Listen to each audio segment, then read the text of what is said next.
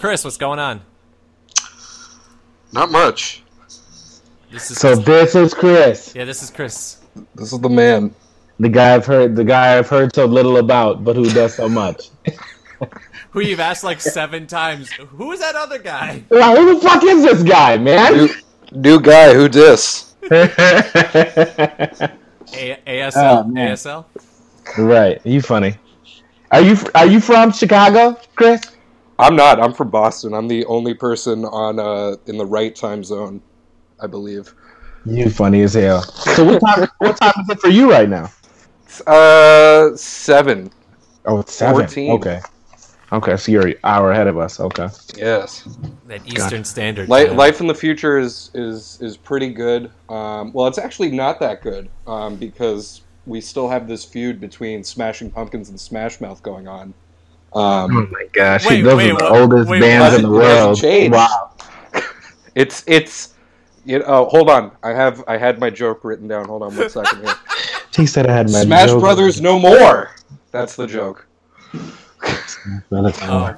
Man, this Smash Brothers Ultimate is gonna. Man, if I ever had a reason to get a Switch, that would be the game to get it for. I'm telling, uh, dude, If Mario Odyssey is the real deal. That game I is believe it. crack. Is it good? I believe it. Did you, did you see this video where they kill Luigi? Yes, with the scythe. With the scythe. Yeah, What the fuck is up with that? I was like, all right, you, you, you motherfuckers, wild. All right, this how we moving now. Okay. Uh, Music Talk is the name of this podcast, and uh, the new website is riffandrock.com.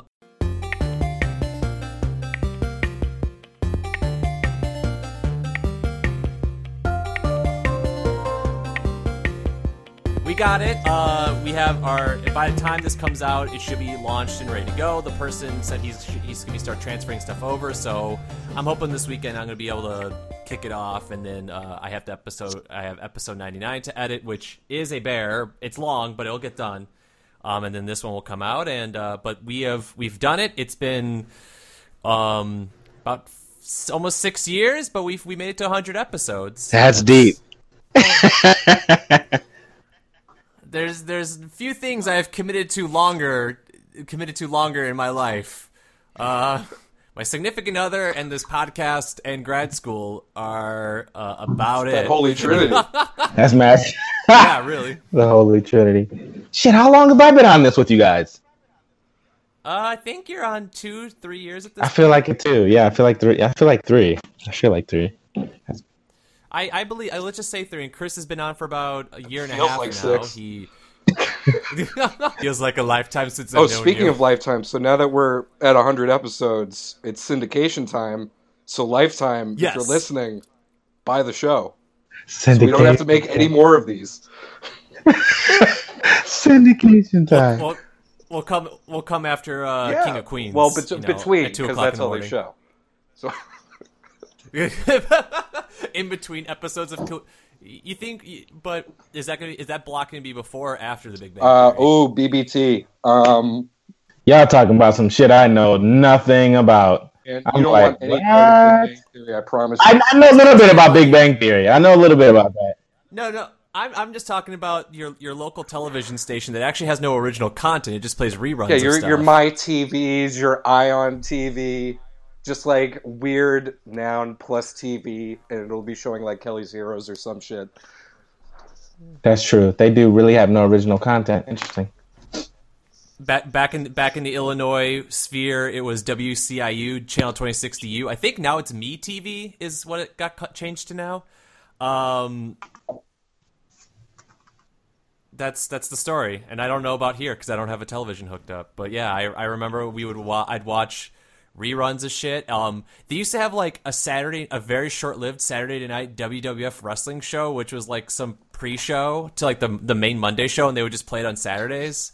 Uh, I think that yeah, that's about it. I think Judge Judy played on that channel on weekdays.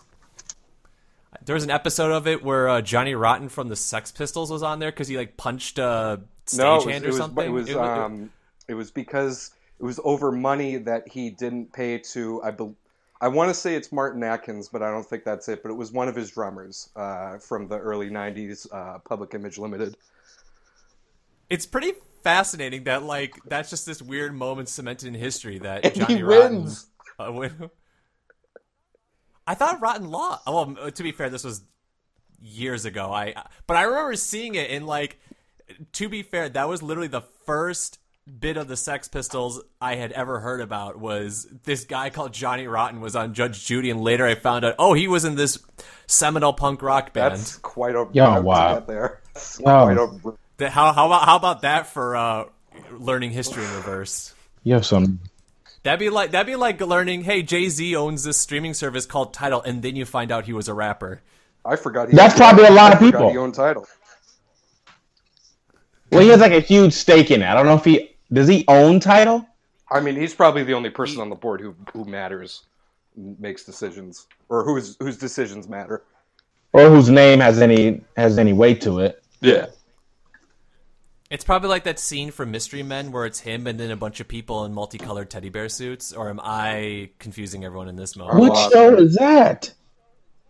Oh no, there was a movie from the '90s called Mystery Men featuring Uma Thurman and some other person, and it's really really bad. But there's this there's a scene you can find it on YouTube. It's Sean Connery who is the villain, and it's all these other people in like different colored teddy Wait, bear no, no, no, no. You're thinking. You're just- thinking of the Avengers, aren't you? yeah, not Mystery Okay. Men, the Avengers. Thank you, thank you. Which has a great poster, and I I saw this somewhere, but someone did like uh, a big collage of like uh, uh, uh, late '80s, early '90s Sean Connery posters, and like every poster is him just like looming. It's like him looming in the background, looking over everything. Uh, obviously photoshopped to get rid of those uh, those multiple chins. Kris, why is why is Sean Connery not photoshopped into our new logo? Um, because he said he didn't want to. I asked him. Did you make that logo? Did you make the new logo from scratch? I did. Well, actually, yeah, yeah, I did. I did. Yes. when you when you bought the backtrack and you're like, hell no, It's, this a, it's a, this coll- it's a storyline- collage. This narrative's We'll way call it- we'll call it better. a collage. Okay, for sure. I feel that. I feel that. So, th- so we made it to episode 100. That's I, I made that statement a bit ago. Then we got tangential. It's okay. Um, and thinking of a theme for this episode uh, was hard because I didn't want to do a clip show because no way in fucking hell am I gonna just wander back in time and make a clip show. That's just I I, I don't got the editing power to do that. I would help um, with that. That so- shit sounds dope as hell. Oh man, that'd be that'd be exhausting. That'd be so fucking. Well, if you exhausting. start now, you Oh might God, be to- uh, you might be there in time for the bicentennial. yeah, hell yeah. Um, but so they, uh, when I was thinking, when we were discussing, you know, what would be a good theme, a lot of ideas got floated around, but ultimately we came up with one that I guess checks enough boxes for what could be a good episode 100, and it's the biggest, blackest album. Um, there are many black albums. You have Boyd Rice, The Damned, uh, a couple, the uh, a bootleg recording from the Beatles, the Dandy Warhols, um, Planxty. Technically, Noise seventy five is also can be referred to as the, a black album. Uh, Kino, and you could you could uh, not discount Smell the Glove by Spinal Tap, a fake album that doesn't exist, but was a black album. But for this episode, we kind of went with three of the most well known. Well, two of the most well known, and one that's sort of a uh, legendary album in its own right. So we have the black albums from Prince, Jay Z, and Metallica, which two of them are uh, some of the best selling albums of all time, and one was dubbed Evil, pulled from shelves, and then kind of quietly released later down the line. We'll get to there in a minute. But I wanted to start off, if with with everyone's blessing, with Metallica's Black Album, which I had not listened to in about probably 17 years. Uh, it got released in 1991.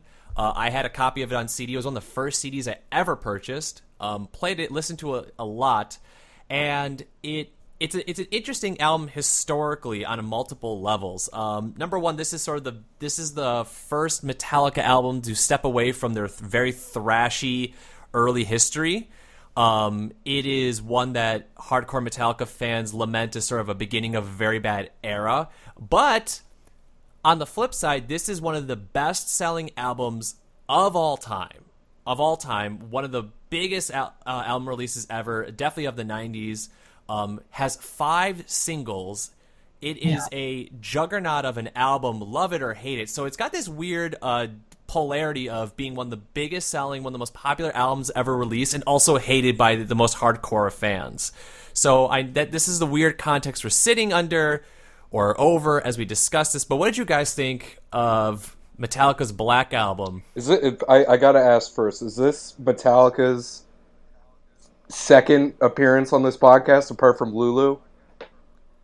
No, this is their third. So and here and so here's the here's where it gets kind of funny is TeAngelo here has never listened to any other Metallica album up until about six months to a year ago, and we had him listen to the the the most recent one, Hardwired. Mm. So he is he has heard Hardwired. He's heard the Black album, and then we um, have listened to Lulu. So it's a ve- we have a very weird sporadic offering of Metallica albums on this show. Hundred percent. Because you know that stuff is, you know, I don't be. I'm not. I'm not out here searching for Metallica. I'll say that. Well, and and so I was kind of confused, TeAngelo, because you said before you got into rap music, you were actually pretty big into rock music, and so I figured you would have been familiar with this because this was like.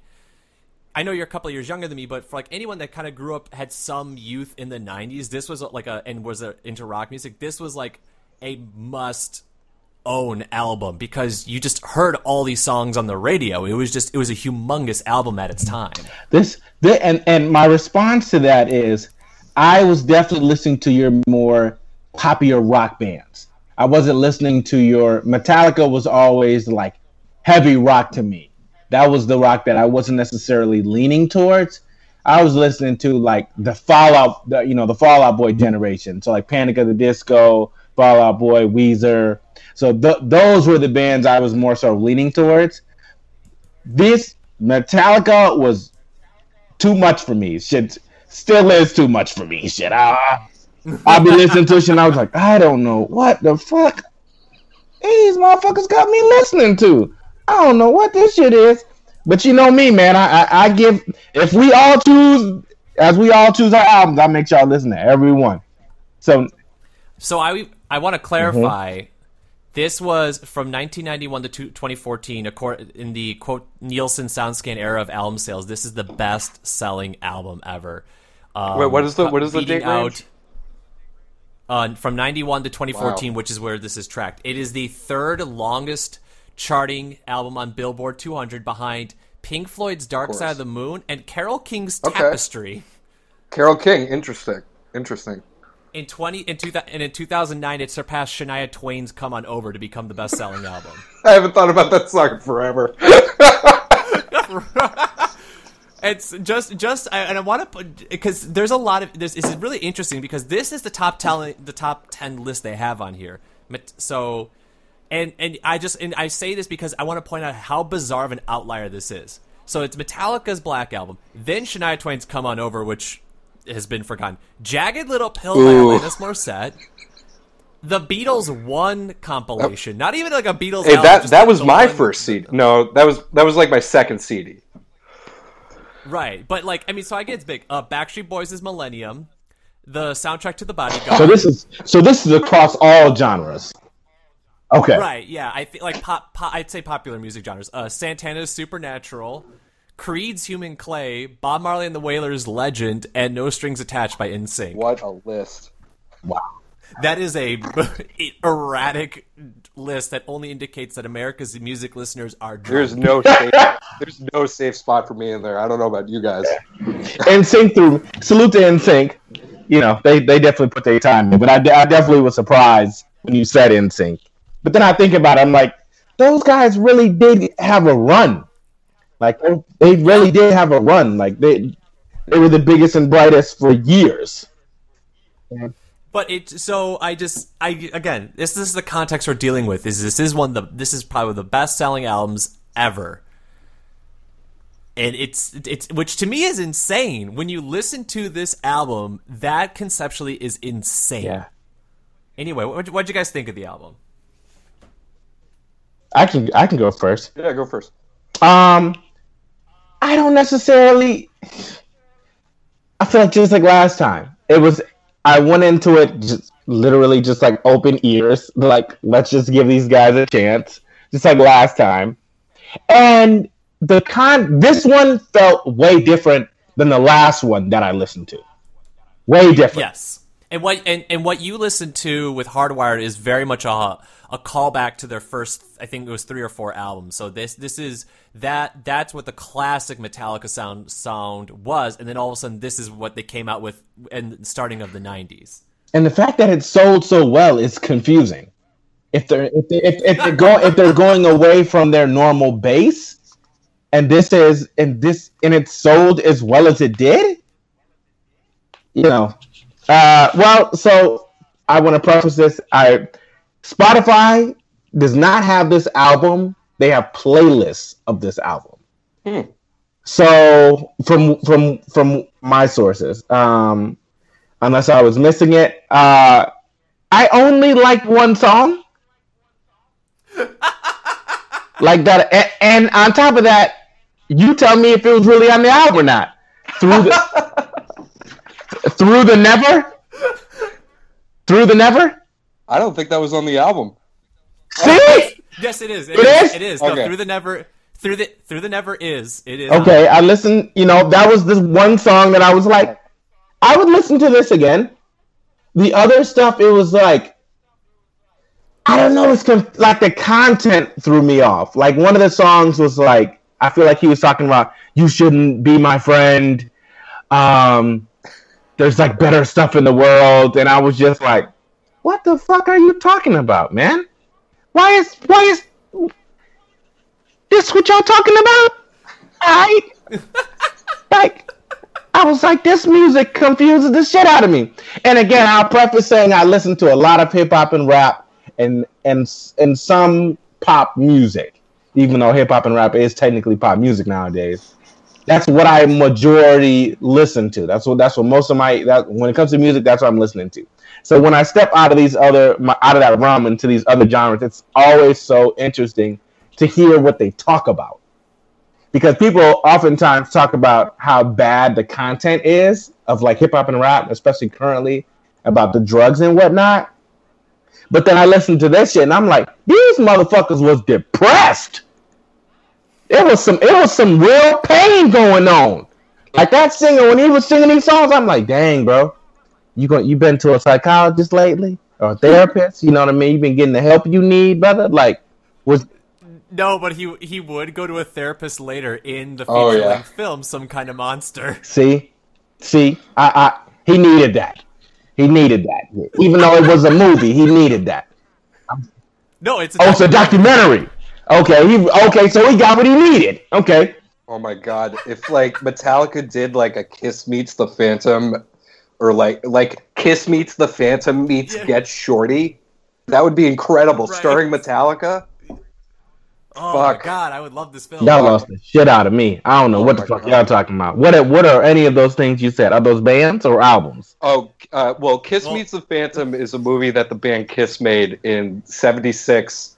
Oh, that's that really weird. That's that really weird movie. Didn't he have like all the makeup on his face and shit? Oh, well, I mean, makeup is par for the course with these guys, but yeah, That's what I, I'm thinking of the right thing, right? yeah, yeah. Was it, was it like was one of them like a really bad guy? And it was wasn't it like like weird, like, not like puppets, but like some shit. Am I thinking of the right thing? I mean, if it has members of Kiss, most of it takes place outside, and it looks horribly produced. Then yeah, it's that movie. I'm finna Google that shit. What is it called again? Kiss meets the Phantom in the park. There it is. Damn, all I had to write is Kiss Meets, and then Google picked that shit up quick as meet a lot of people. They're weird guys. Oh, oh, these motherfuckers. Oh yeah, these are. Oh, these are. Okay. Okay. and then Get Shorty is a, a Billy Crystal movie that couldn't be uh, couldn't be more different from Kiss meets the Phantom. Um, but yeah, you you you said before how you were surprised that that this album sold so well, and I guess in the context of like the Metallica fan base, um, I can kind of agree with you. But at the same time, and this might be like a hindsight is twenty twenty type thing, but Mhm. um, it sort of lays the groundwork for like what hard rock radio in the mid to late 90s is like there's definitely a through line that you can see through this album um, into that and um, I thought I thought this album was okay. Uh, you know, Metallica is is really uh, not my cup of tea, but at the same time, you know, as I just said, it's it's you know FM radio hard rock, so it's not like super offensive or anything like that.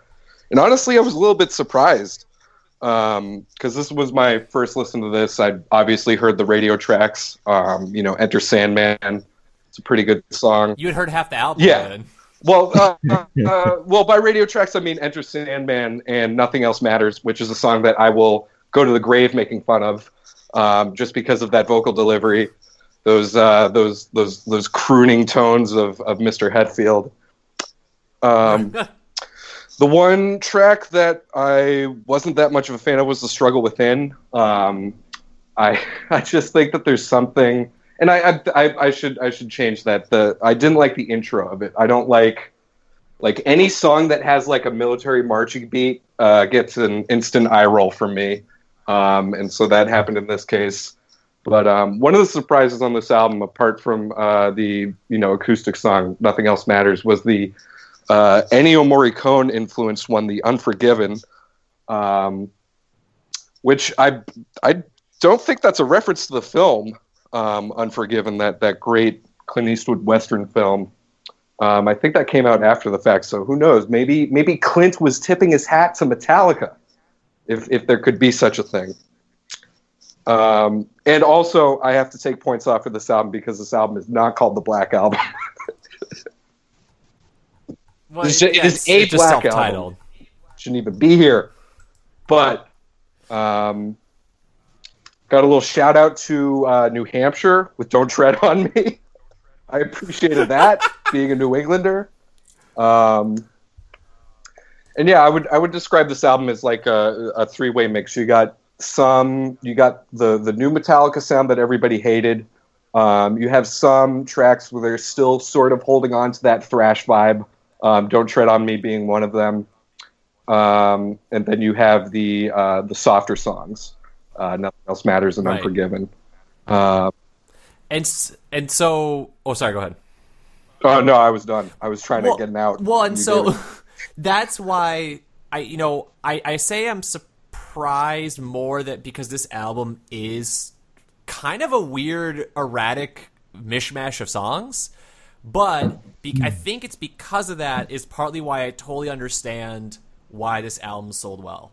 And you, you made a you made a super valid point that this album is a through line for any '90s hard rock and even today hard rock radio station. You will give yourself 20 minutes of just turning the radio dial and i bet you within 20 minutes to an hour you're gonna hear one of the five singles from this album i would bet you Pro- money probably Enter Sandman. Wow. Especially if you're driving through rural wisconsin you will hear nothing else matters at oh, one yeah. point during the Oh, yeah. day That's six and a half minutes of your life you won't plenty- get back.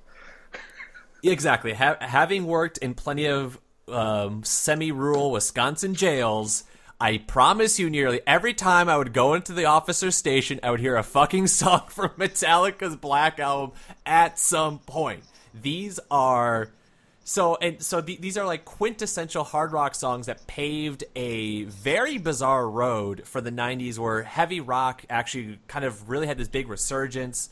Um, I don't know if I'm so bold to say as this sort of gave birth eventually to the nu metal of the later of later in the decade. I don't think I'm that bold in declaring that, but this gave way to a lot of of popularizing a lot of different music um, that I think wouldn't have gotten as much attention. Um, I Kris, you might help me with my dates, but this being released in '91, this sort of predates the big grunge movement, right? Or is it like It's it's at the same time. I It's never Nevermind came out in '91. So I think that also helps it is that this, you know, the grunge movement's going on. Um, so and so people are into that. This kind of can buoy that they're buoying each other. So I think it, it makes sense in one regard of like this is I think I would almost call it like pop metal in a way. Um, most of these songs because a lot of early Metallica songs are very long and exhausting and have like 600 guitar solos in them and are thrashy as shit. Where these are, except for the Unforgiven and Nothing Else Matters, which drag on to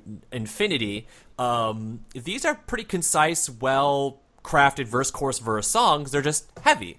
So I'm Yeah. not shocked that because and I'm so you probably have this the bastion of old Metallica fans who bought this album and then what went what the fuck, um, and then cut their mullets off and threw out their acid wash jeans. Um, then you have the you have the consortium of people who are just like, oh, I heard Enter Sandman, I will buy the the CD or the cassette. Or then you probably have another group of people that are like, I heard The Unforgiven or Nothing Else Matters, which are pretty schlocky ballads, and they like there. I could see how this marketed to so many different people. It just it's very weird in hindsight because if this album came out in 2018, it would sell. I mean, regarding the whole album sales issue, it would never have done as well. It it was a weird moment for this album to come out, and so it's an interesting piece of history. I would, yeah, definitely. Like this is, um, it has cemented itself into the, you know, lexicon of, of Western popular music, um, and rightfully so. You know, rightfully so. I'm not gonna just because I, you know, I'm not into Metallica doesn't mean that I think that they should, uh, you know, not get that kind of recognition. Agreed. Um, one. one interesting thing that I, I feel I should bring up is that uh, I guess that like Metallica fans were so incensed by uh, the the producer Bob Rock, who was obviously picked because of his last name. They're like, guys, we gotta get like, we gotta get some, we gotta get, we gotta get some real rock cred in here. Um, Dave Metal was get- out. Oh yeah, Dave Dave Metal. Yeah, he was he was on hiatus. Um, but I guess that.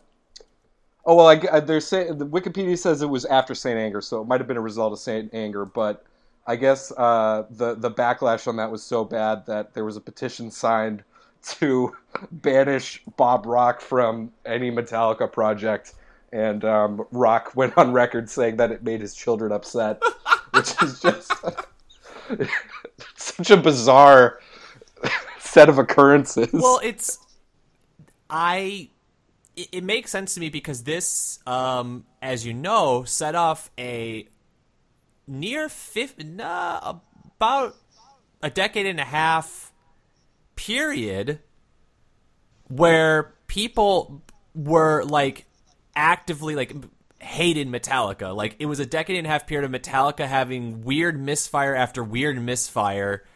Uh, from the load, reload, Saint Anger, some kind of monster, the or the orchestral album, what S and M I think it was called.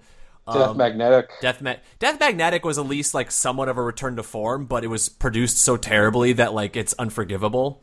Um, so it's also this album was sort of a warning sign that they were not super interested in what their old fans necessarily wanted. They were going to do their own thing, whether that was just creatively or they were chasing money. I don't know.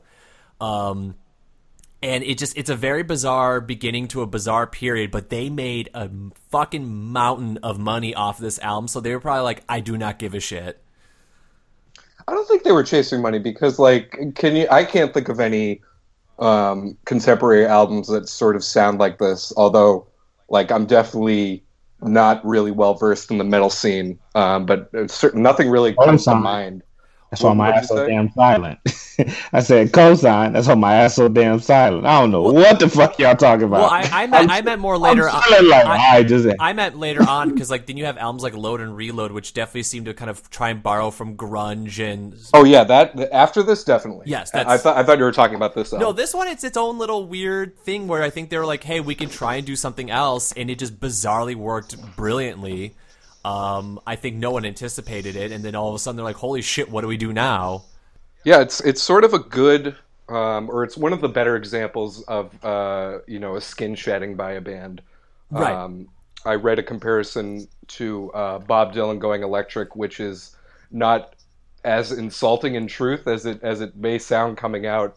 Um, you know, I certainly see a line there, like when you know Miles went electric Right. um, and uh, you know it, it, it I would say that it, it worked even better though, just because of I, yeah I would yeah I think I would say that this is probably the best example of that, just because of how um, like this this album definitely catapulted them way past where they were before. yes. And um, I'm not enough of a Metallica fan to really, you know, uh, point out where they were um, in terms of like being relevant before this.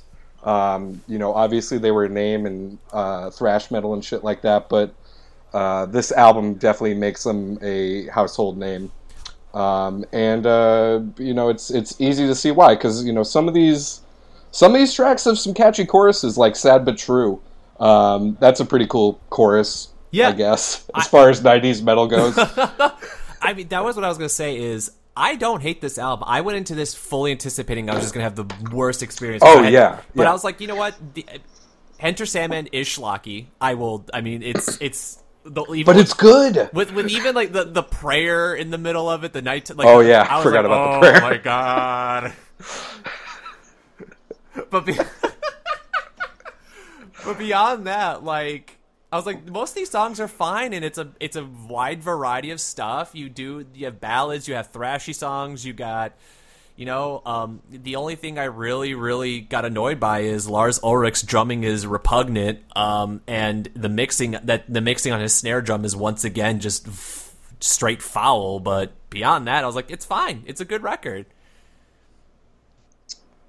Yeah, I, I wasn't that into the mixing either. I would say that Bob Rock should get, you know, chastised for that, as opposed to just like, uh, you know, heralding a new sound, just just not go- doing that good of a job. Bob, you're on Um, notice. That's right. So it's 17 years later. Would either of you say, "Hey, here's an album from back when you should check out"? It's called Metallica's Black Album, or Metallica's self-titled album with a snake on it. I mean, I wouldn't, but I don't think you need to. Like you know, like I said, it's this thing is ingrained in in popular music, so it, it, it's it's just it's not going anywhere. No matter what we do, no matter how hard we push, no matter how hard we resist. Well, it, it be, be, because how album sales are now, no no album will ever outsell this album. There will never be an album, a new album will never come out that outsells this. I was I was gonna say. How many? How many did it sell? 16 million. Ooh. Yeah, that's a lot. and this is this is like probably a few years before uh, CDRW is like a commercial thing, Right. um, which we all know Metallica is a fan of. Um, but uh, yeah, uh, it's it's it's not going anywhere. So here we are. Simple as that. It's it's so bizarre because It's sad but true, dare I Oh say? shit! Nope, that's it. I can't talk anymore about this album. I can't. It's too good. It's too good. TeAngelo, do me a favor. Intro Jay Z's The Black Album. Okay, man. Thank you, sir. I've been, I've, been, I've been waiting for somebody to tag me in, like, tag me in, coach. Tag me in. Tag me in. I just, just tag me in, coach. I'm ready. Just tag me in. Shit. I'm like, I don't know what the fuck these guys talking about. I'm sitting over here twiddling my thumbs, like, damn. I wanna, I wanna talk. I don't know shit about this shit right here. They good. They, they in it. I, I couldn't even stop y'all. I was like, they in it. T, just chill, bro. Just chill. They in it. Y'all was having some real moments, man. It's, I'm sure it's gonna be some gems when uh, when Alex goes back and uh, listens to this shit. Like, man, we talked about some good shit. Well, the, be- I'm the best I'm gonna- part is I mean, if by gems you mean like the conflict diamonds that like people smuggle in their buttholes, then like maybe You's a, you's a weird motherfucker, man. You's a weird motherfucker, man. Oh, let me let me just you wait just you wait till we get to Prince. Then then Oh my! Oh, Prince, that motherfucker had some weird shit. That super funky song, I was like, what the fuck? Prince, you's a wild boy. Shit. so. That motherfucker was saying some shit, man. Can we fucking can we go to Prince first? Sure, fuck it. Let's go to Prince because we're we're on You a know what. I'm saying? Um, Man, this motherfucking Prince was wild. all right, break out your Okay. condoms. We're talking about Prince. Oh my gosh, man. it's, This and and the crazy thing is like I hate when some people like try to say, "Oh, Prince was Prince was gay. He was that." I was like, Prince was probably a bisexual man that just loved sex. Yeah, You know what I'm saying? Like, you know what I'm saying? Like he just enjoyed sexual experiences. Oh, okay. Hold on, hold on, hold on. I have to interject because I do not believe Prince enjoyed sexual experiences. I believe he enjoyed fucking. That man. Yeah. oh shit! you never want to talk the podcast with that with that clip right there. This how we started. No, Prince enjoyed fucking. That's the, t- that's the title of the episode. That's gonna be the title of the episode. Prin- Prince enjoyed fucking. Because Darius, you listen to this because this al- is one of the, this is one of the more foul of his albums. I, from the, from my experience with Prince, this is one of the more foul of him. And there's no point where Prince is having some nice coitus with you. He is like, I am fucking coated in pussy juice, and you're Alex, who are you talking to? I've never heard you talk about it. the things Prince will bring out of Alex. it is foul. This shit is foul. But Oh my god. I listened to this album when I was mowing the lawn. It was one of the most bizarre listening experiences I've ever had in my life.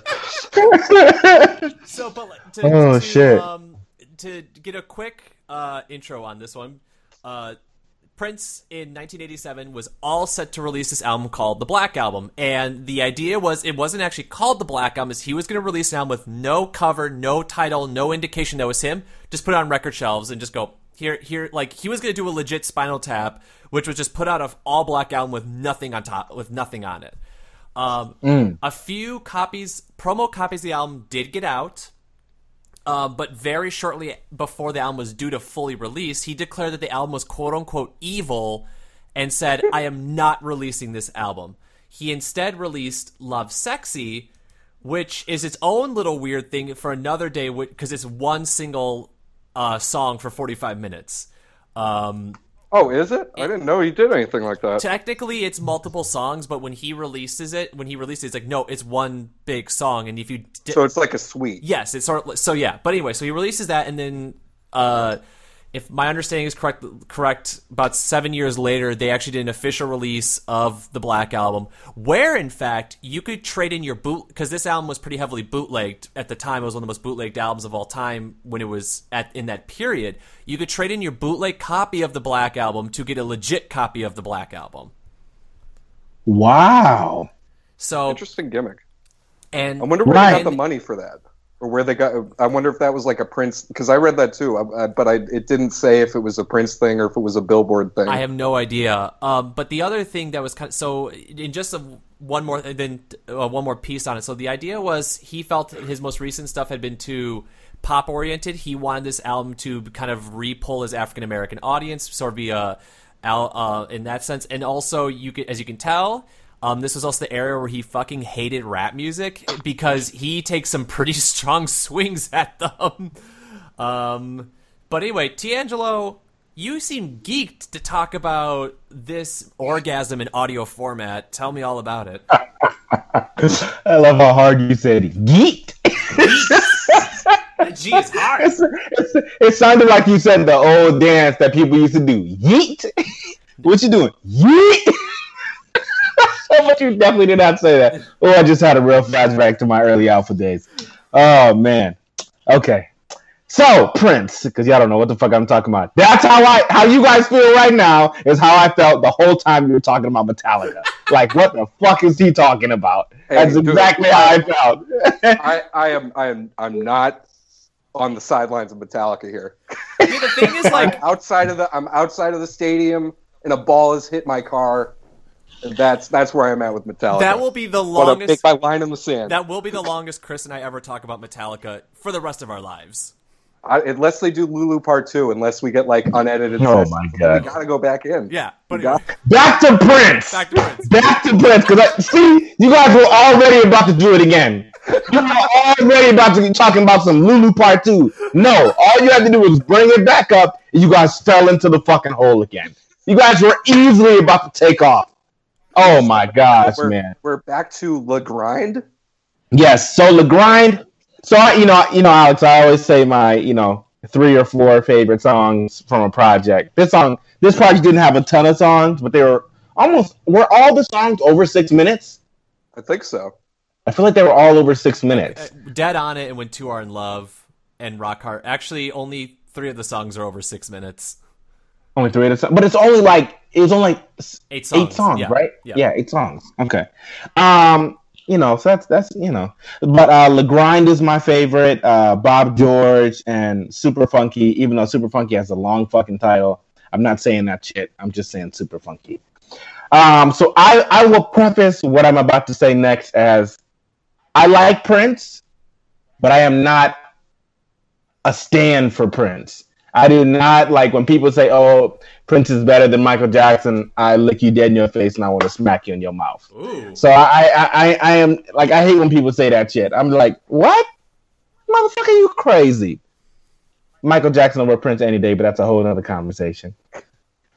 But Prince, so to, to be completely honest, I probably only listened to like two Prince albums in my life. It was this and the and the uh, is it Purple Rain Yep. one of the albums? Oh, yes. Yeah, Purple Rain's the big one. Yes, so I've listened to Purple Rain and this. All his other stuff I have not listened to because I'm just I'm just I was you know I told you about my upbringing like this type of music was not a part of what you heard in my household. No, your parents would have So- blown this album up. My parents can't even hear, motherfucker. They, would have never played. They would have sensed it. They would have been like, "This sound, piano, this sounds." They've been like, "Oh God, it feels perverted in oh, here, and I don't know why." He said they would have sensed it, type shit. oh, so Kyle, just so you know, just because I'm, you won't know this, both my parents are deaf. That's why he said sensed it. So that's Okay. what, yeah. So, so just I a thought little you were. I, my name is also Kris. I thought you were talking to like a roommate or somebody. Oh. Someone just sitting next to you. Like, don't worry, Kyle. wait, wait, wait, wait. Your name is Kyle or Kris? Kris. Kris. With the, with the So I've been sitting here, Kyle. So I've been sitting here. I feel like I've said Kyle like three times. That's the, that's the first time I've heard it. So you only get one demerit. Okay, excellent. Okay, Kris, my fault. Just so everybody else knows, this is the first time we've all been at us three have been on a podcast together. Usually it's Alex and Kris. I have never been on uh, a podcast with Kris, so forgive me for not remembering his name off top. But that's that is my only demerit, as you said.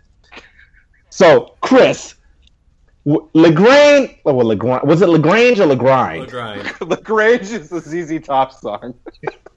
Could not be farther from the south. It may also be a car, but no, it's Lagrange. Lagrind. Okay.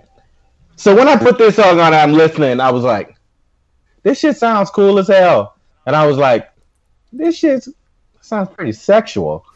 And I was like, I, I was like, I don't, I don't really know what I'm listening to right now, but I'm, I'm, I'm rolling. Right, I'm just listening. That Bo- Bob George is a song where he was talking the whole time in that like sensual voice, right? Yeah. Like I feel like you. I feel like if you got a woman coming to your house and you never met her before, well, excuse me, not that you never met her before. It's a booty call. That's that's that's that's called rape, y'all. That's called rape. So she she come in the house. You put this music on, and I feel like she instantly knows what the fuck you're trying to do. Oh, it's it's very apparent. You know what I'm saying? And, and and if she look at you and she be like, "This what we on," just say, "Let me play super funky," so you know what we really talking about. As, long as you don't play Bob George, which is like very, very abusive guy. This Bob George. It, it it did feel like that, right? But it was like mad sexual. Oh Am I yeah. think- uh, you know what I'm saying? So this whole album was ma- clearly mad sexual. I, I recommend listening to it just because it's it's just left as a bitch. Like as soon as I as soon as I see uh, Kahina tomorrow, I'm just gonna put on one of these songs. Like, hey. You, both of you guys, oh fuck you guys, man! You guys get the fucking joke. I guess Kris doesn't know Kahina's Kahina's my fi- my fiance, Kris, so you would know that shit. But Alex, you should have fucking laughed when I, I, said that I shit. you. I'm so Fuck overwhelmed man. right now. Fuck you, man. Who's next? Kris, Alex, take it to take it to the fucking road. Oh man, so this Which, uh, this how do you feel about this fucking album? I love this album because it is just fucking foul. It is just so so foul. Um, not my favorite Prince album. Purple Rain's my favorite Prince album. I, it, there's a reason it's so well loved, and I think it's just one of the most perfect pop albums ever conceived. Um, uh, I agree. La Grind is fantastic. The, the the little bass line that's that goes through it, that wah wah wah. It's just so cool. It's so so cool. Um, and yeah, it just it just total erotic nonsense. Um, one thing that's you, you might be might find interesting, and this is partly why I actually put Prince above Michael Jackson. Prince played every instrument on this album except for the drums on two mm, United for West Compton.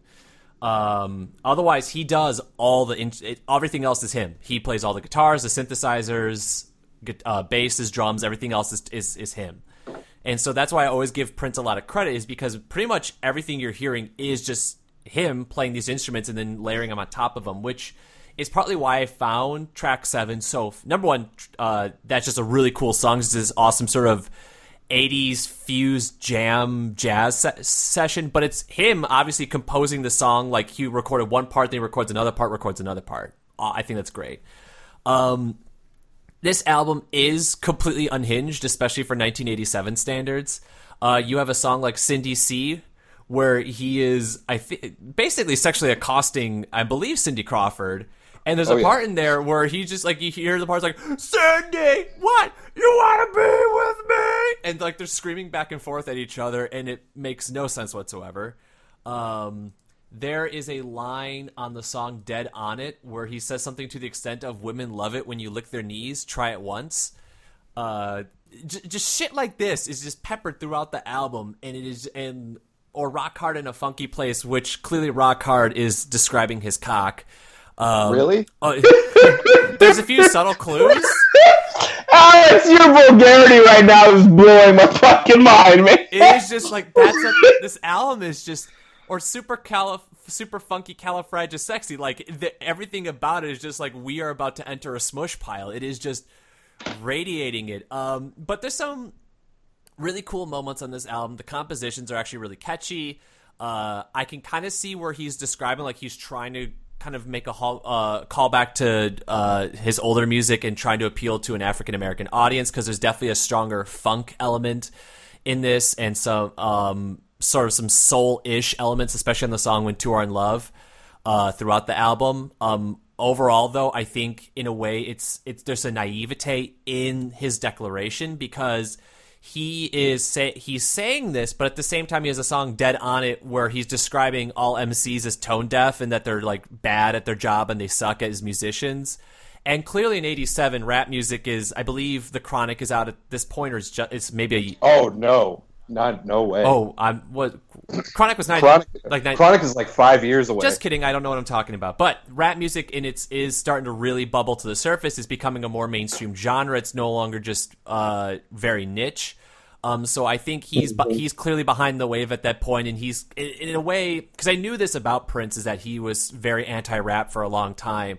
He seems like the grumpy grandpa that's like get get you, you kids get off my lawn when he makes Oh, yeah. statements like that, or old man yells at cloud. Um, it's uh, so in that regard, I think there's there's sort of a he's kind of a little lost, but overall, I think it's a really interesting album. Uh, I kind of get because this is around the era where he started becoming much more religious, um, and eventually became a Jehovah's Witness later on. I could definitely see why he did not release it because he probably recorded it and then listened to it and was like, um, what did I just do, guys?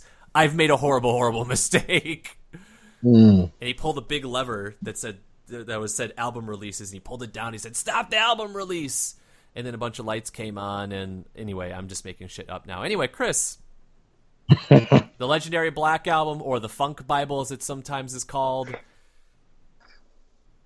Um, you know, I was ready to roast all three of these albums, um, and Pr- Prince is is the one that the the grills were the hottest for.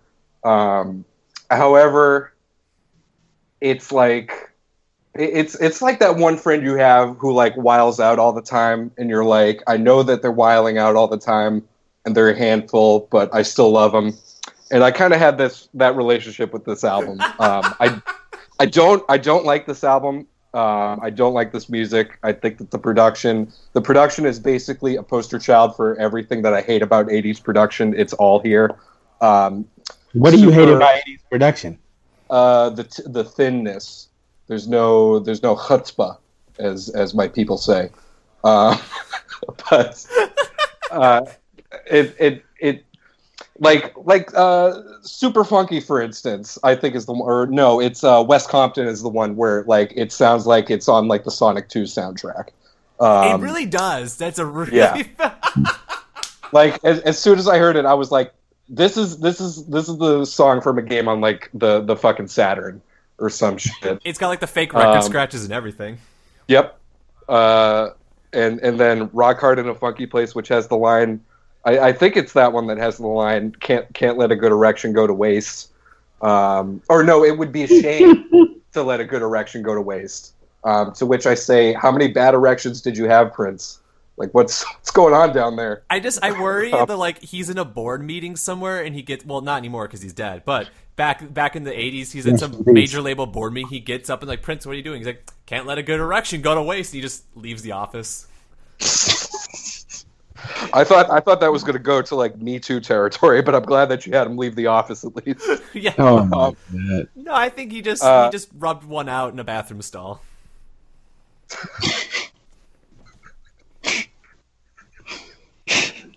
Oh my god, what an image! um, I just Bob- have no words. I have no words for that. Bob, Bob George, as I said before, it's a hard listen in in the context of 2018, given all the things that are happening in the entertainment industry. Um, a, a lot of this album, I would say that way, uh, which is kind of a, a sticky thing to um, talk about because you know he, this is this is Prince we're talking about. He's expressing his worldview, um, but at the same time, it is it is quite a this is a spicy meatball, ladies and gentlemen. Um, uh, Dead on It, uh, I didn't like, even though it is a satire on hip hop from that era, which I also don't like because it's all, um, my name is Rapping Kris, and I'm here to say I like to rap in a different way. Um, and that song sort of, you know, takes that beat that, you know, a thousand and a million fucking trillion rap songs have, have all taken. And I guess that's the idea, um, if he's, if he's doing a parody there. Um, yeah, I, I, you know, I really th- those are that that pretty much encompasses my views on this. I don't like the the production is really thin. Um, it sounds like Sonic, and uh, it's it's very sexy, and, and that's it. And I, you know, I really, I've, I've I've never really been able to get into Prince. Like there there are a couple songs of his that I like. Um, I like when doves cry, uh, specifically thanks to hometown hero Deantoni Parks using some of those same drum samples uh, in the band Bosnian Rainbows. Yep. And um, That drum samples throughout uh, that Prince Yeah. album. hmm Um, but this this I had a and you know he some of his guitar playing is okay, but on this album, um, it's a lot more ingrained into that '80s aesthetic. Um, you know, you said before that this is sort of a an attempt to win back the audience that he felt that he lost, and um, you can kind of see that here. Um, I don't know too much about 80s R&B or, or whatever you want to classify this as to, to really say anything, but um, you know, it it it it definitely it, it doesn't it doesn't seem like it has anything special going on. It, it seems like he is pandering um, in a pretty blatant way, whereas stuff like um, you know Purple Rain was pretty groundbreaking for the time, at least you know from what I've heard, you know from similar stuff from that era. Period. If your body needs water, keep on dancing because you oughta keep the blood flowing down to your feet. Brother Louie should be round a minute with a bucket filled with squirrel meat. The blood is real good if you drink it real fast, but the aftertaste just lasts and lasts. If you kiss somebody, you want to party all night. All right! Super funky califragisexy. You guys are funny as shit. I'm reading these lyrics. Hey, I'm, I'm pretty sure these lyrics are about getting high on ecstasy and fucking. No, but I, I mean, I get Kris. I get where you're coming from. It's it. There's definitely that '80s vibe. Um, I always and a lot of 80 uh, Prince's big albums definitely sound that way. Uh, like 1999, Purple Rain still has a lot of that. Um, but I always felt that he was at least able to make it work better than other artists. Um, and also to your point, a lot of '80s R&B is really fucking bad. Like Bobby Womack was just producing hot trash in that era, in, like in an embarrassing display. Um, Yeah, I guess this this has more of more of a danger thing going on. It does have more of an edge. It, it's not like this isn't something that you would hear at like you know eleven thirty on the on the on the big like um, you know soft uh, like radio station in like Miami or some shit. no, they're not gonna play Uh, Cindy C, where he's just like, "Hey Cindy, when are we gonna fuck?" on the radio. I wonder if Cindy ever reached out to him and, and responded to that. A cease and desist, perhaps. Oh, and I have to I have to take one one callback. Uh, Bobby Womack did release The Poet in 1981, so he did have one good release in the 80s. I only know Bobby Womack from um, what song is it? Oh yeah, Across 110th Street, the incredible uh, opening song in uh, Quentin Tarantino's underrated Jackie Brown. Um, I don't even think I knew he was a big producer um, before you mentioned that. I don't know. I mean, Womack with Womack, uh, Bravest Man in the Universe, his last album he put out before he died was I think that was a good one. It's it's got a very modern production to it. Uh, he was working with some modern people, and it, it's it's a pretty cool album. But, um, but yeah, yeah. This is this album is Prince to a T. Like, oh yes, if if everything that you've heard about Prince has like you know made your hair stand on edge and, and your nipples hard, then uh, Black Album is for you. Uh, I got a religion for you, and it is the Funk Bible. Let me tell you, sir. Yes, this the Funk Bible. Wow. This is, okay. It's the other. Uh, some sometimes it was referred to as the Funk Bible. Um, I wouldn't necessarily call that. I think George Clinton would be upset that he didn't write the Funk Bible. Oh. Unless George Clinton wrote the Old Testament of the Funk Bible. All right. That's is that a burn? I don't know. Gotta be. George Clinton is old. That that was yeah. really the that's really where it, it landed. That's as far as it went. I have to I have to before, before we transition. I have to tell my favorite story about George Clinton, oh, yeah. which is it's it's just the realest shit I've ever read, and it was it was about. Um, I, th- I think it's from his autobiography that came out a couple years ago, but it, it's he said something along the lines of um, talking about the early days of Funkadelic and how um, their diet was mostly soul food and acid, and like they all had indigestion because of that. I was like, that's so, that's so George Clinton. I fucking love it. soul food and oh Jesus Christ. Yeah, like I've you know I've I've eaten acid maybe like a little under ten times. Actually, this app that was one thing I was gonna say. This album is sort of like it like it, it, it made me think of my first acid trip where you're just like what the fuck? My first acid trip. Oh god. Baby, oh yeah, baby's first acid trip.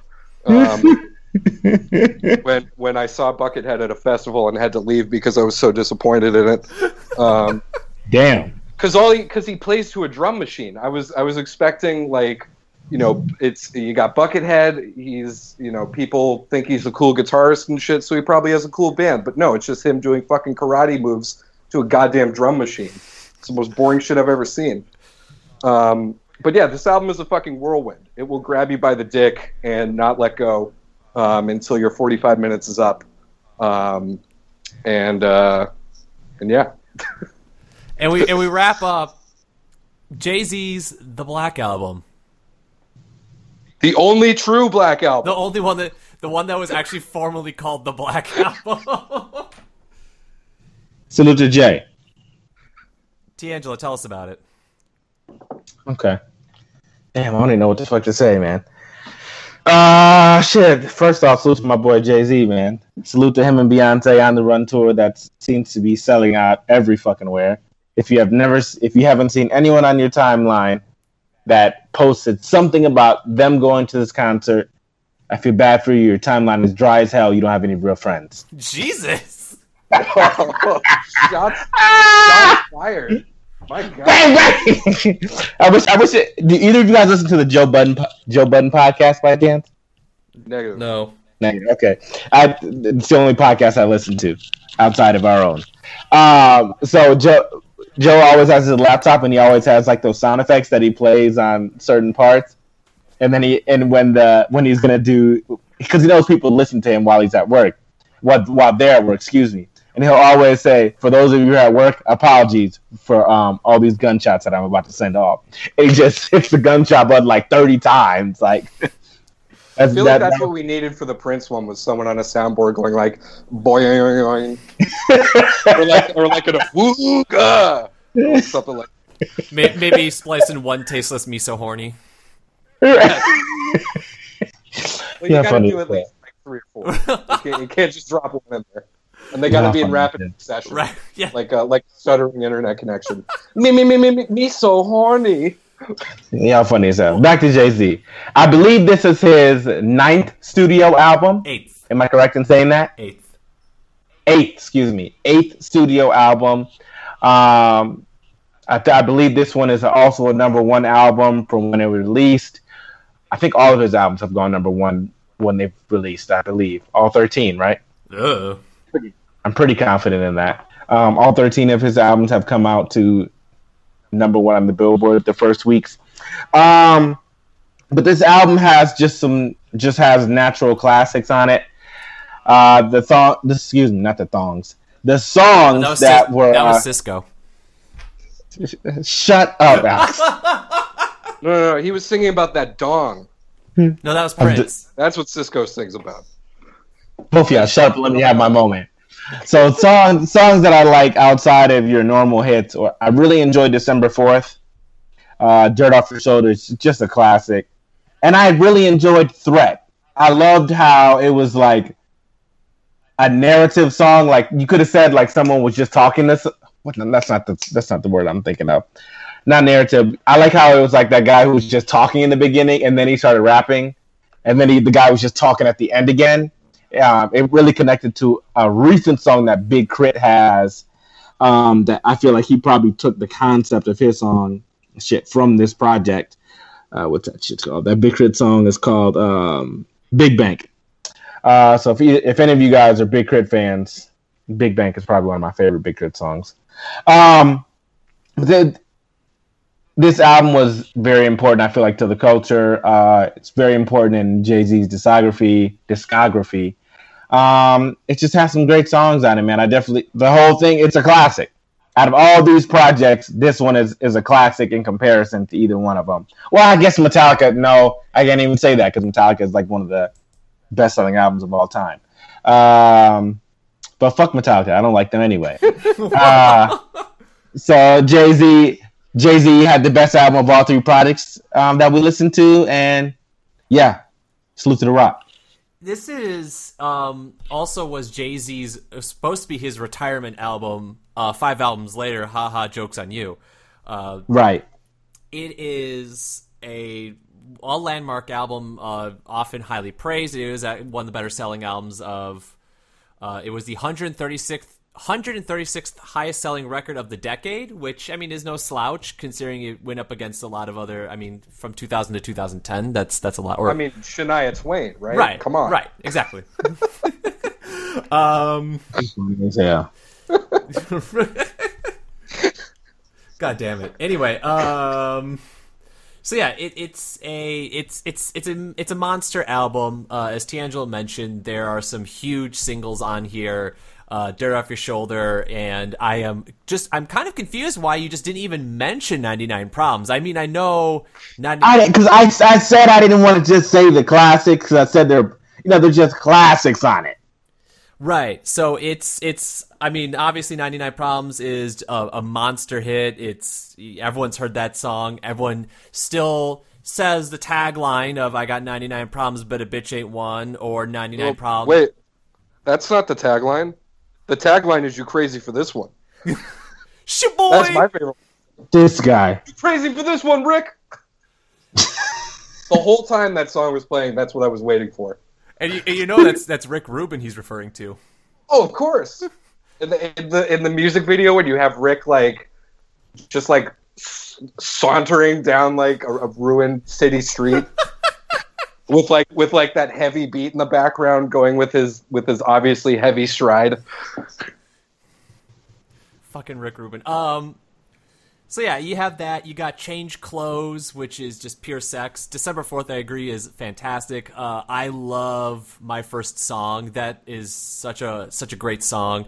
Uh, I don't have It really there's, there's no songs on this album I dislike. Um, this was also a great era for Kanye West produ- producing uh, amazing Yeah. stuff. He produced Encore and Lucifer, which, if you know anything about Kanye, what, what Kanye West creates, uh, nothing about that is shocking. Especially Lucifer, that is quintessential Kanye West. Um, and then, funny enough, Kanye West beat him for best rap album at the Grammys for the College Dropout. So this was also while Jay Z put out this landmark album that was supposed to be his exit, then it was almost fitting because Kanye West, who was a protege of Jay Z, kind of jump jumped uh, leapfrogged over him and beat him out. So it's like that almost perfect changing of the guard. And then Jay Z couldn't help himself, and then released Unfinished Business, which was the R. Kelly album he did with R. Kelly, which is not good.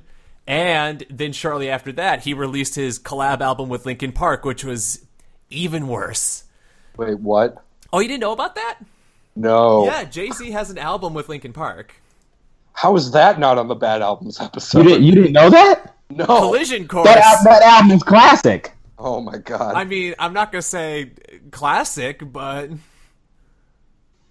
it's it's definitely an. al- That is not a bad album. You are not gonna say that's a bad album. oh my god. Here goes. That is not a bad album. You got to be fucking kidding me. the Jay Z. You- Are you both saying it was a bad album? Uh, this is the first time Kris has ever heard of it. You really never heard of that album? Nah. The, the Wow. people, ah. I, I should, I should, I should preface this by saying that for all three of these artists, probably, but Prince less so because he's an older guy. But for Metallica and Jay Z, this is the music that people who beat me up listen to. So like, and like, I would put Linkin Park in the same thing. Like, you know, getting kicked in the in the stomach while in the end is in the background in the back of the school bus. That was my second grade experience. Oh my God, when the- whatever that fucking album came out. Kris, when the film comes out for your life, that's gonna be a really heart wrenching scene. Oh my god, yeah. Just you can. Yeah. Wow. I tried so hard. get- there's gonna be like a there's gonna be a filter sweep where like you know, everything gets like really really low and then all of a sudden here I am I'm at the bottom. Um, I am so confused. that that being said, um, I, I will also, I, you know, I was going to jokingly crown because I, I jokingly asked Alex. I said, "So you're calling this episode the biggest blackest album? So does that mean we're crowning a victor?" Um, and I was jokingly going to say this because it's the only album that's actually called the Black Album, and I believe it's the longest. Um, the, Metal- although the Metallica, Metallica, Metallica's is longer. Okay, well, Metallica. That's right. So, but the Metallica one isn't a black album, so it's automatically out of the out of the standing, which leaves Jay Z uh, standing over everyone else. And um, I don't know. I've had a I've, i my my hip hop experience uh, is basically the the band that TeAngelo has has banished from his ears uh, for the rest of his existence. What band is that? Uh, the Death Grips. Oh, f- how do you know I don't like the Death Grips? I've told him. because he told me. Oh yeah, I Like, fucking yeah, hate 'cause those we, we, He's like, yeah, Ryan, Ryan and TeAngelo said that they're never going to review another Death Grips album again. Fuck no. Fuck those guys, man. That shit's weird as shit. I don't know. I don't know who their music is made for. The big for me. Oh, Um, you're a Death Grips fan? oh, I love them. Oh, that explains so much about you, man. Yeah, Oh my god, that explains so much. yeah, yeah. Um, So, Kris, what before you get into this uh, album, I mean, do you have any affinity for Jay Z history with Jay?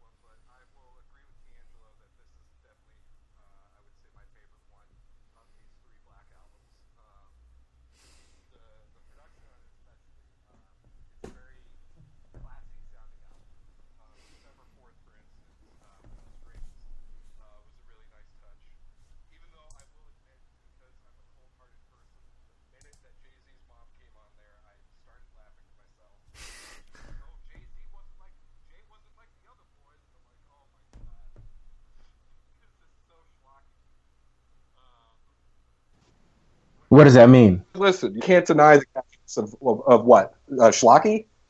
Yeah, what do you mean? Um, I don't, what's a what's a good alternative to that, Alex? Would you say Corny. corny? Yeah, Got you. Okay. um, it or it's it's like he's making a big deal about himself, and uh, I don't know if it's coming off as, uh, or at least to me, I don't know if it's coming off as grandiose as he would like it to be. Um, but at the same time, it's like with the Prince album, It- you know, it's it's like this is what you're signing up for with Jay Z. Um, as an outsider, when I think of Jay Z, I think of um, you know classiness and, and, and, and grandioseness, and I feel feel that this album delivers on that. I feel you. I feel You're you. crazy for this one, Rick. I mean, it's, it's you can't you can't deny. Um, yeah, and uh, you know the the the catchiness of, of you know what more can I say? For instance, like that's Mhm. a great song. You just you just can't argue whether or not you like uh, Jay Z or not. Do do you not like? Do you not like Jay Z? No, I, this is the all three of these albums are very far from my from my sphere. Mm, I feel you. but but I will but you know like I was saying before you know and I was actually talking to uh, the friend I was just talking about and I was like you know I may I may give Jay Z uh, a second listen or, or, or a second you know look over um, just because of the the positive experience that I did have listening to this album. His most recent, his most recent one was actually really good. 444. That was because he had a, some duds. Really Yeah, He had some duds after this one, except for his collab with Kanye. But but then he came out with that one. That one's really really solid. Yeah that's that's what he was saying. He was saying that there's a difference between the um, the ones that are Jay Z and the ones that are Sean Carter, and um, I'm at, at the very least I'm curious to see exactly what the difference between those two are. Um, So I'll I'll probably be checking out that album or one of the other albums where he's credited that way, just to see the difference. Definitely. Yeah, he because he got a little too ridiculous after this one because King Blueprint Three, Magna Carta, Kingdom Come, none, none of those are really remembered al- albums. You know, people remember. I like Magna Carta. I still like Magna Carta, man. People hated on Magna Carta, but I, I, I enjoyed it. There's like I thought Magna Carta was good. I mean, there's like three or four good songs. I Picasso is hilarious because it's ridiculous, but it's a real. It's got a really catchy production. Why do uh, people hate on it?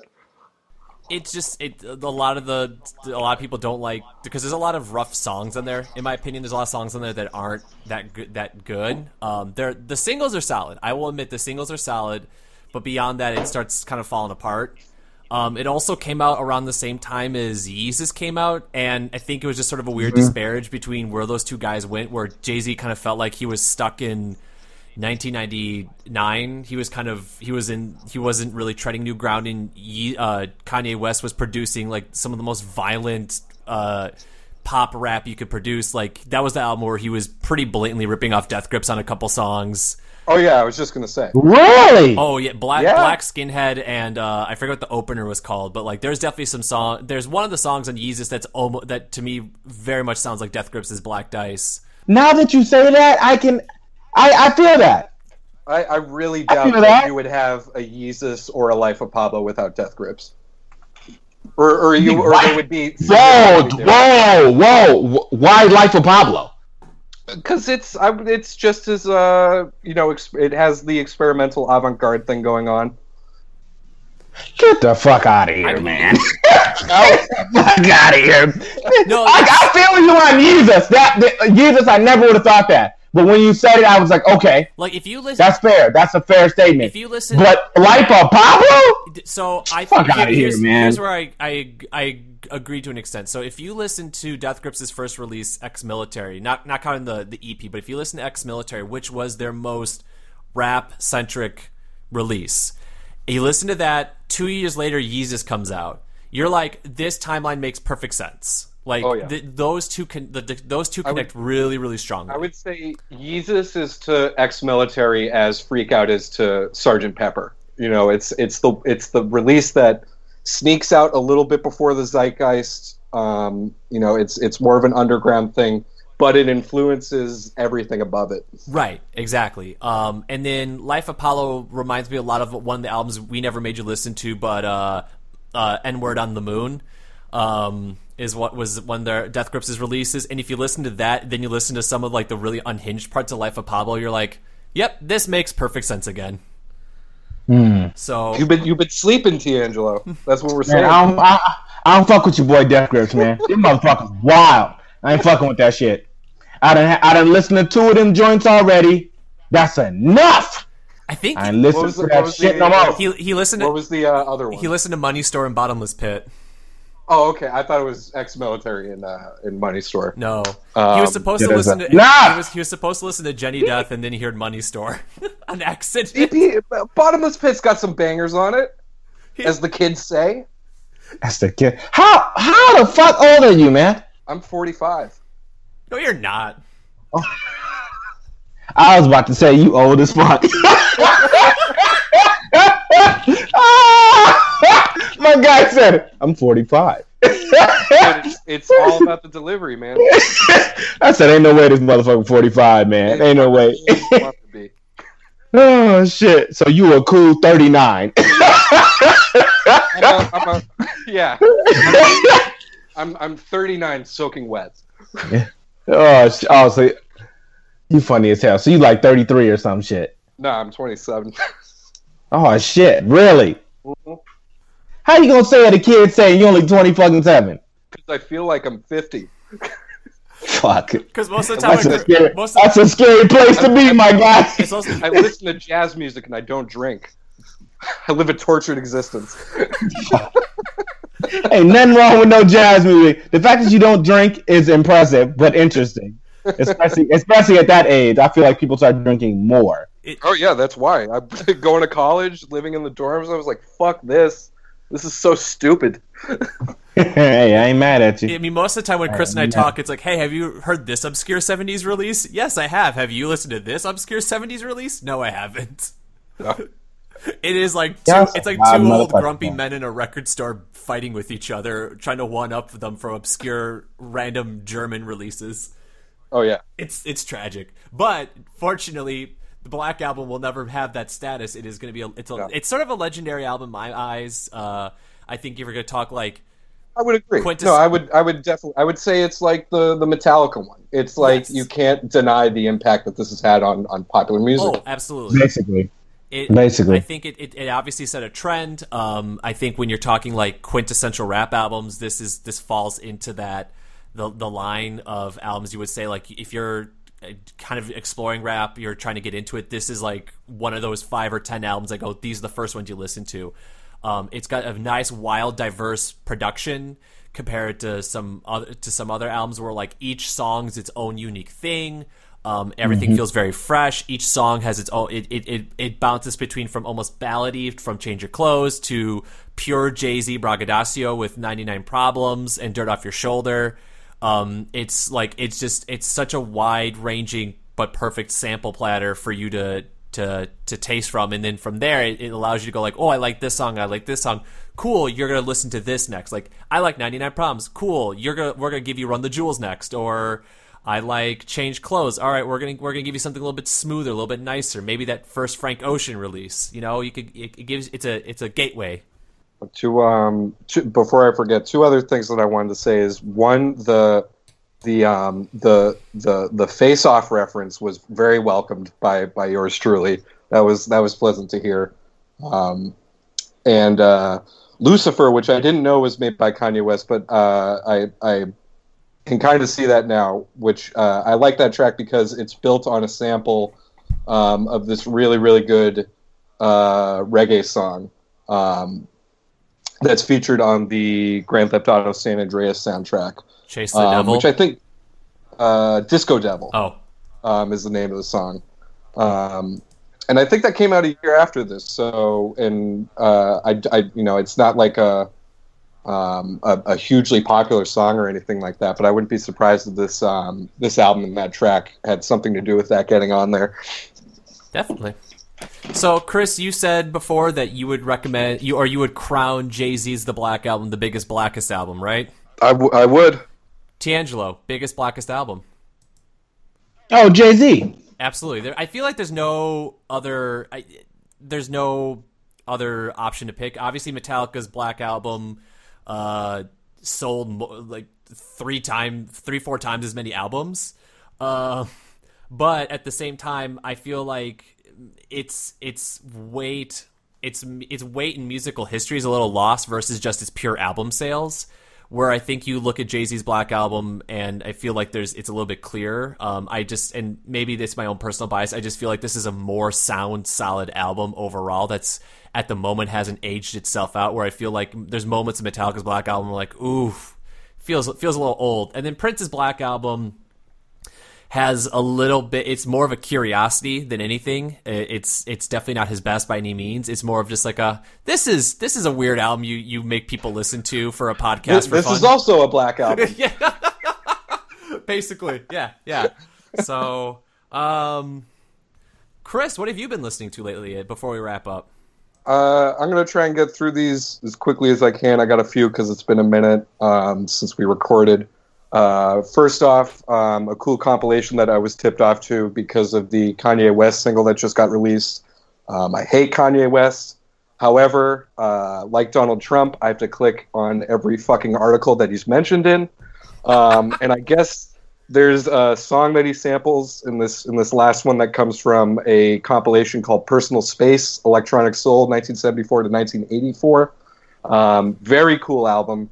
Um, a lot of uh, interesting sounds. I don't know if electronic soul is the best way to describe it, but it certainly is electronic. Um, coming up after that, we got uh, Kadhja Bonet. Uh, the album is called Child Queen. Um, it was something that I found on the King Gizzard Reddit. Uh, someone said that it sounded like um, Sketches of Brunswick East, which was um, tied for first with my album of the year last year. Um, I wouldn't say that that is the uh, most apt comparison, but it's a very cool uh, poppy, loungy album. Uh, so I would highly recommend that. And then we also got, uh, I listened to a Robert Fripp album recently called Blessing of Tears. Uh, this is one of his soundscape albums, which I've really never been a fan of because it sounds a little bit more uh, digital than some of his Frippertronic stuff. Um, however, oh yeah, man! If you think it's funny, you should see him play. It's just him looking like a geek. Uh, and um, that's a cool album. It's uh, very mournful soundscapes dedicated to his mother. Uh, another one, uh, Tony Allen's The Source. Tony Allen being uh, the incredible drummer of Fela Kuti. Uh, this mm. album is sort of a. It came out on Blue Note, which is a you know one of the vanguards of, of jazz music since it originated. Um, and the sound I would describe is sort of a mix of the two. It, it sort of sounds like a classic jazz album with um, Afrobeat flourishes, so definitely check that out. And then lastly, uh, I don't know why I decided to look at this, but um, I checked out some of Alice Coltrane's later albums, um, and I found this one called Turiya Sings. Um, it may be a little difficult for prospective listeners to get their hands on it legally because it was uh, released on cassette only when she was part of uh, an ashram, which is uh, like an Indian um, religious group, and um, it's all uh, Hindu devotional songs um, played on synthesizer. Uh, it came out in 1982, so that'll give you sort of an idea of what it sounds like. And uh, it sort of sounds like something that like a vaporwave artist would source, but um, it doesn't have the plasticity uh, it has that realness um, from you know Alice playing and, and, singing and shit. So those are my those are my things that I've been listening to. TeAngelo, what have you been listening to? my guy just described so much, and I, I thought he was just gonna say what albums he's been listening to. My guy gave me a clear description all that shit. I was like, golly, man, going know. crazy, but I feel you. I feel you, man. I'm crazy with this one. Okay, you funny. I had to get one more in. Uh, I, I, definitely have a couple albums that I would like to recommend. Um, let me. I have to go s- straight to the shit to find out what the name of the albums are. Um, has anybody heard that Moo song that's been going viral? I've read about it. Yes. Uh, her name. Her name is uh, Doja Cat. Um, that song is viral, but like she's actually an excellent singer. Um, her her project that's out right now is called Amala. Um, it's really good. Again, her name is Doja Cat. Uh, she's technically viral right now just because of that song, but her her actual music is is excellent. I really I really enjoyed her music. So check out Doja Cat. Uh, Trippie Redd finally put out his uh, debut project, Life's a Trip. Um, I like it more than a lot of the projects that have come out this past weekend that everybody's been raving about. I put it. I put Life's a Trip over the Travis Scott album. I put it Are over those the related? YG I saw that album. they have like a similar like golden face in the album cover. Are those two like related? Do they share collaborators or something? Tri- Trippie Redd and uh, Travis Scott. Yeah. Uh, they did a song together that that did really well. Uh, that song is called Dark Knight. Uh, Dark Knight Demo. Uh, but like like sound wise, I wouldn't compare them. Like Trippie Redd like sings, and Travis Scott uses more auto tune. Okay. Um, but I definitely recommend uh, Trippie Redd's debut album, Life's a Trip. I, I, I really enjoyed that project. I've listened to it at least three times at this point. I just really enjoy the project as a whole. Uh, Nicki Minaj's Queen album is decent.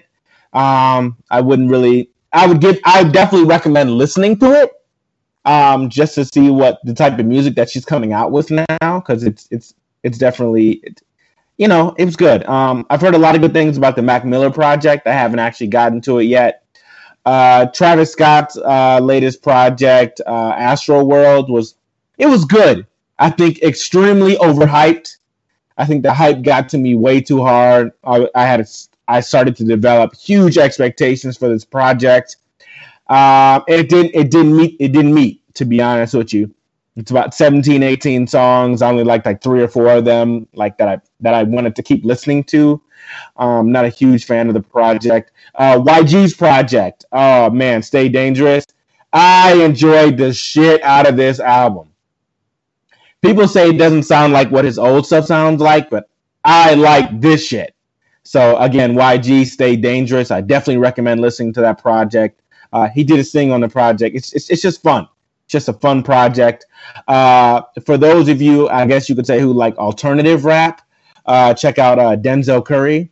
Um, he just dropped his project uh, TA thirteen hundred. Uh, really good. He has this one song called Clout Cobain that I really enjoy. Um, yeah, so check out Denzel Curry. Um, Davies project was a flop to me. Just it just wasn't good. Uh, I'm so glad Ryan's not on to hear me say this. Uh, G Herbo's Swervo. G Herbo Swervo was ass. Absolutely ass. I was so disappointed. So disappointed. Um, and I'd like to blame the production side from Southside. He didn't he didn't do any of his storytelling. Uh, just he just didn't do what Herbo is known for. Like it was a trap album. G Herbo is not a trap artist in my mind. Um, was, I was just extremely disappointed. Extremely disappointed. Um, so I definitely don't recommend it. Um, a project that I was really surprised that I really did enjoy was um, Hood Rich Pablo Juan. He put out um, Hood Wolf Two. Uh, it's a it's a collaboration project of Hood Rich Pablo Juan and Danny Wolf on the production side. Uh, it actually, I'm not a huge Hood Rich Pablo uh, Juan listener, but this project definitely uh, surprised me. I was very impressed. And the last project that I say, if you haven't listened to it, fuck everything I said and go listen to this project now. Uh, the artist, he was formerly signed to Pharrell. His name is Buddy. Um, he dropped his um, album Harlan and Alondra. Absolutely amazing project. Uh, he's been bubbling for a while. I've been following his music for at least three years now. Um, but this project really shows the skill and abilities that he has as a rapper and singer. Awesome. So again, I so I definitely recommend checking out Buddy. All right. So, few. I'm gonna try and go through a few real quick. Um, first one was the new album by ASAP Rocky. Uh, I had listened to it long last ASAP a few years ago when that came out, and I hated it. I just thought it was just complete wretched garbage. Uh, so I came into this one a little apprehensive, but I heard some good things about it. Uh, he basically recreates that really popular Moby song. And so the like the ooh lordy now travel so hard and he raps over it and I was fucking confused, but I loved it. This was a little bit of a stronger release for me, a little bit more coherent. Uh one of my favorite Man, I disagree. What? Disagree heavily. I- but continue. I, you know, it was still kind of disorienting, kind of bizarre, kind of all over the map as, uh, as you know, this being only the second ASAP Rocky album I've listened to, third of the ASAP crew, the other one being Trap Lord by ASAP Ferg, which also felt kind of disorienting and bizarre, but I think that's maybe the strength of the ASAP crew is slightly. So wait, wait, there are multiple ASAP. There are many ASAPs. yeah, no ASAP idea. Mob. I had no ASAP. Mob. Yeah.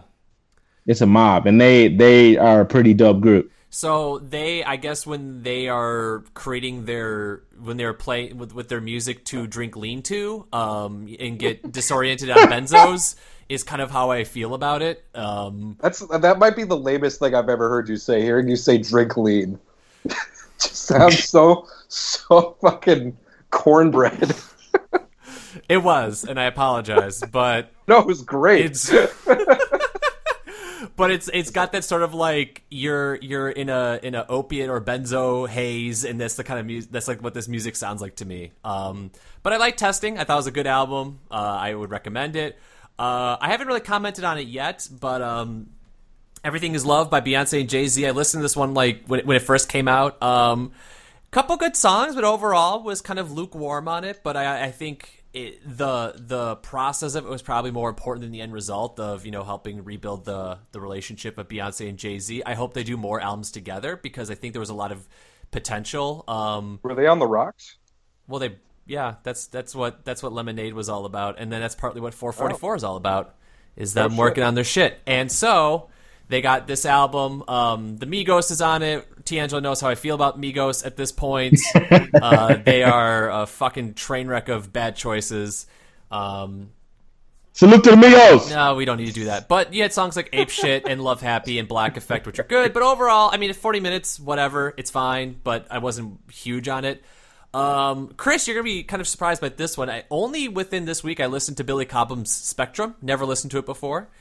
Um, but really, really dug it. Uh, though it was depressing because as an amateur drummer, I listened to this album and I realized that I will never be as good of a drummer as him. Even if I lived three lifetimes, he's a fucking He's got those paradiddles down. his hard, paradiddles baby. are fucking ferocious. This is, but this is. fuck out of you. I will give credit to this album because it's probably the most accessible jazz fusion I've ever heard. Um, it is pretty wild, but at all times, this album felt like I could l- play this for someone who's not into jazz fusion and they would like it, as opposed to like some like deep weather report shit where they're like, "Oh fuck, yeah. this is going on forever." like that that title track when that flute comes in, man. It just feels like you're fucking sun tanning. It's beautiful. Right. Fucking love it. Um, couple more. One, uh, the only band of this genre I listen to, the black metal genre, uh, Deafheaven, put out their re- most recent album, Ordinary Corrupt Human Love.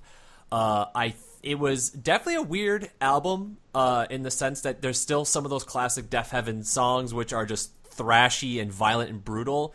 Uh, but they kind of went to some other territories, definitely some mellower tracks, which I welcomed because my worry after listening to uh, oh, I forget searching for Bermuda or whatever the last album was was that I was I was going to get worn out in the same like eight minute session of dreary uh, post rock guitars and a man screaming incoherently. Um, there's moments where the singer actually sings and is not just doing his shriekiness. Um, not my favorite. Sunbather is still infinitely better, but Sunbather is sort of a lightning in a bottle kind of album for me. Uh, but it, it's still it's still a good album. It's still worth a listen. Um, and another 2018 release, uh, Florence and the Machine's High as Hope.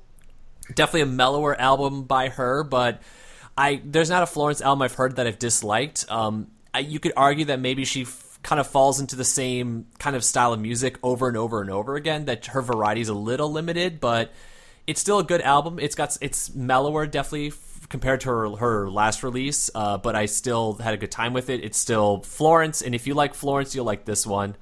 Um, two more real quick. One was an album. I was talking to Kris about this one. Uh, Black Noise by FM is a prog ba- a prog album from 1977.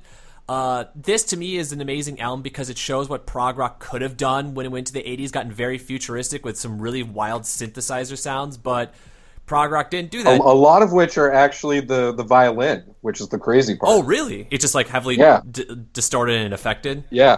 So I stand corrected. Um, but it's got this really futuristic sound, which makes me think it's it, it would have been a perfect way for prog rock to go. Instead, it turned into a giant steaming pile of shit, and the genre was pretty much dead by the by the early '80s, more or less. Now, now we're all loners of, an, of a lonely heart. Fuck you for that, but that was beautiful. I would highly recommend Black Noise uh, FM by Black Noise. And finally, the, I listened to this one earlier in the week, um, and I loved it. Uh, it's the band is called Konono Number One. They're from Africa, and the band is called Congotronics. It's a lot of I, I my understanding is it's African hand drums, but highly distorted and elect and sort of electronified. So the- What? what? No, I've, I've just I've had there's this one I've, I've been like looking for an album like that for a while because there's this one drum that uh, a friend of mine plays uh, that's a it's an African frame drum. And I've always thought that it sort of sounds like like an electronic um, type of like uh, synthesized um, like snare drum type thing, and so I'm I'm definitely gonna check that out. Yeah, uh, that sounds like it's right up my The album is called Congotronics. Uh, you can find the whole album on YouTube. I discovered it, uh, but I fo- I um, I'm gonna probably buy this one. Uh, it's re it's really really cool. I feel it's kind of improv. It just improvised like some people sitting in a circle playing, and then some production work was done to make it sound kind of synthetic. Uh, really really good album. Highly recommend it. Um, it's off. The- I just I just jumped five minutes in. This is great. Right. I fucking love this. It, it reminds me a lot of um, uh, Nihiloxica. Yes. Remember those guys? Yes, Yeah. I remember now. That, so uh, I would really, really recommend this album. It's it's a really, really good album.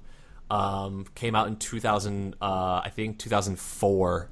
But it's it's really I would strongly recommend it. At 50 minutes, it and maybe at the end, if you're not into this kind of music, it'll feel a little long in the tooth. But I think it's really, really worth your time. But that's what I got going on recently. Uh, Kris TeAngelo, thanks for uh, celebrating episode 100 in a absurd, ridiculous way.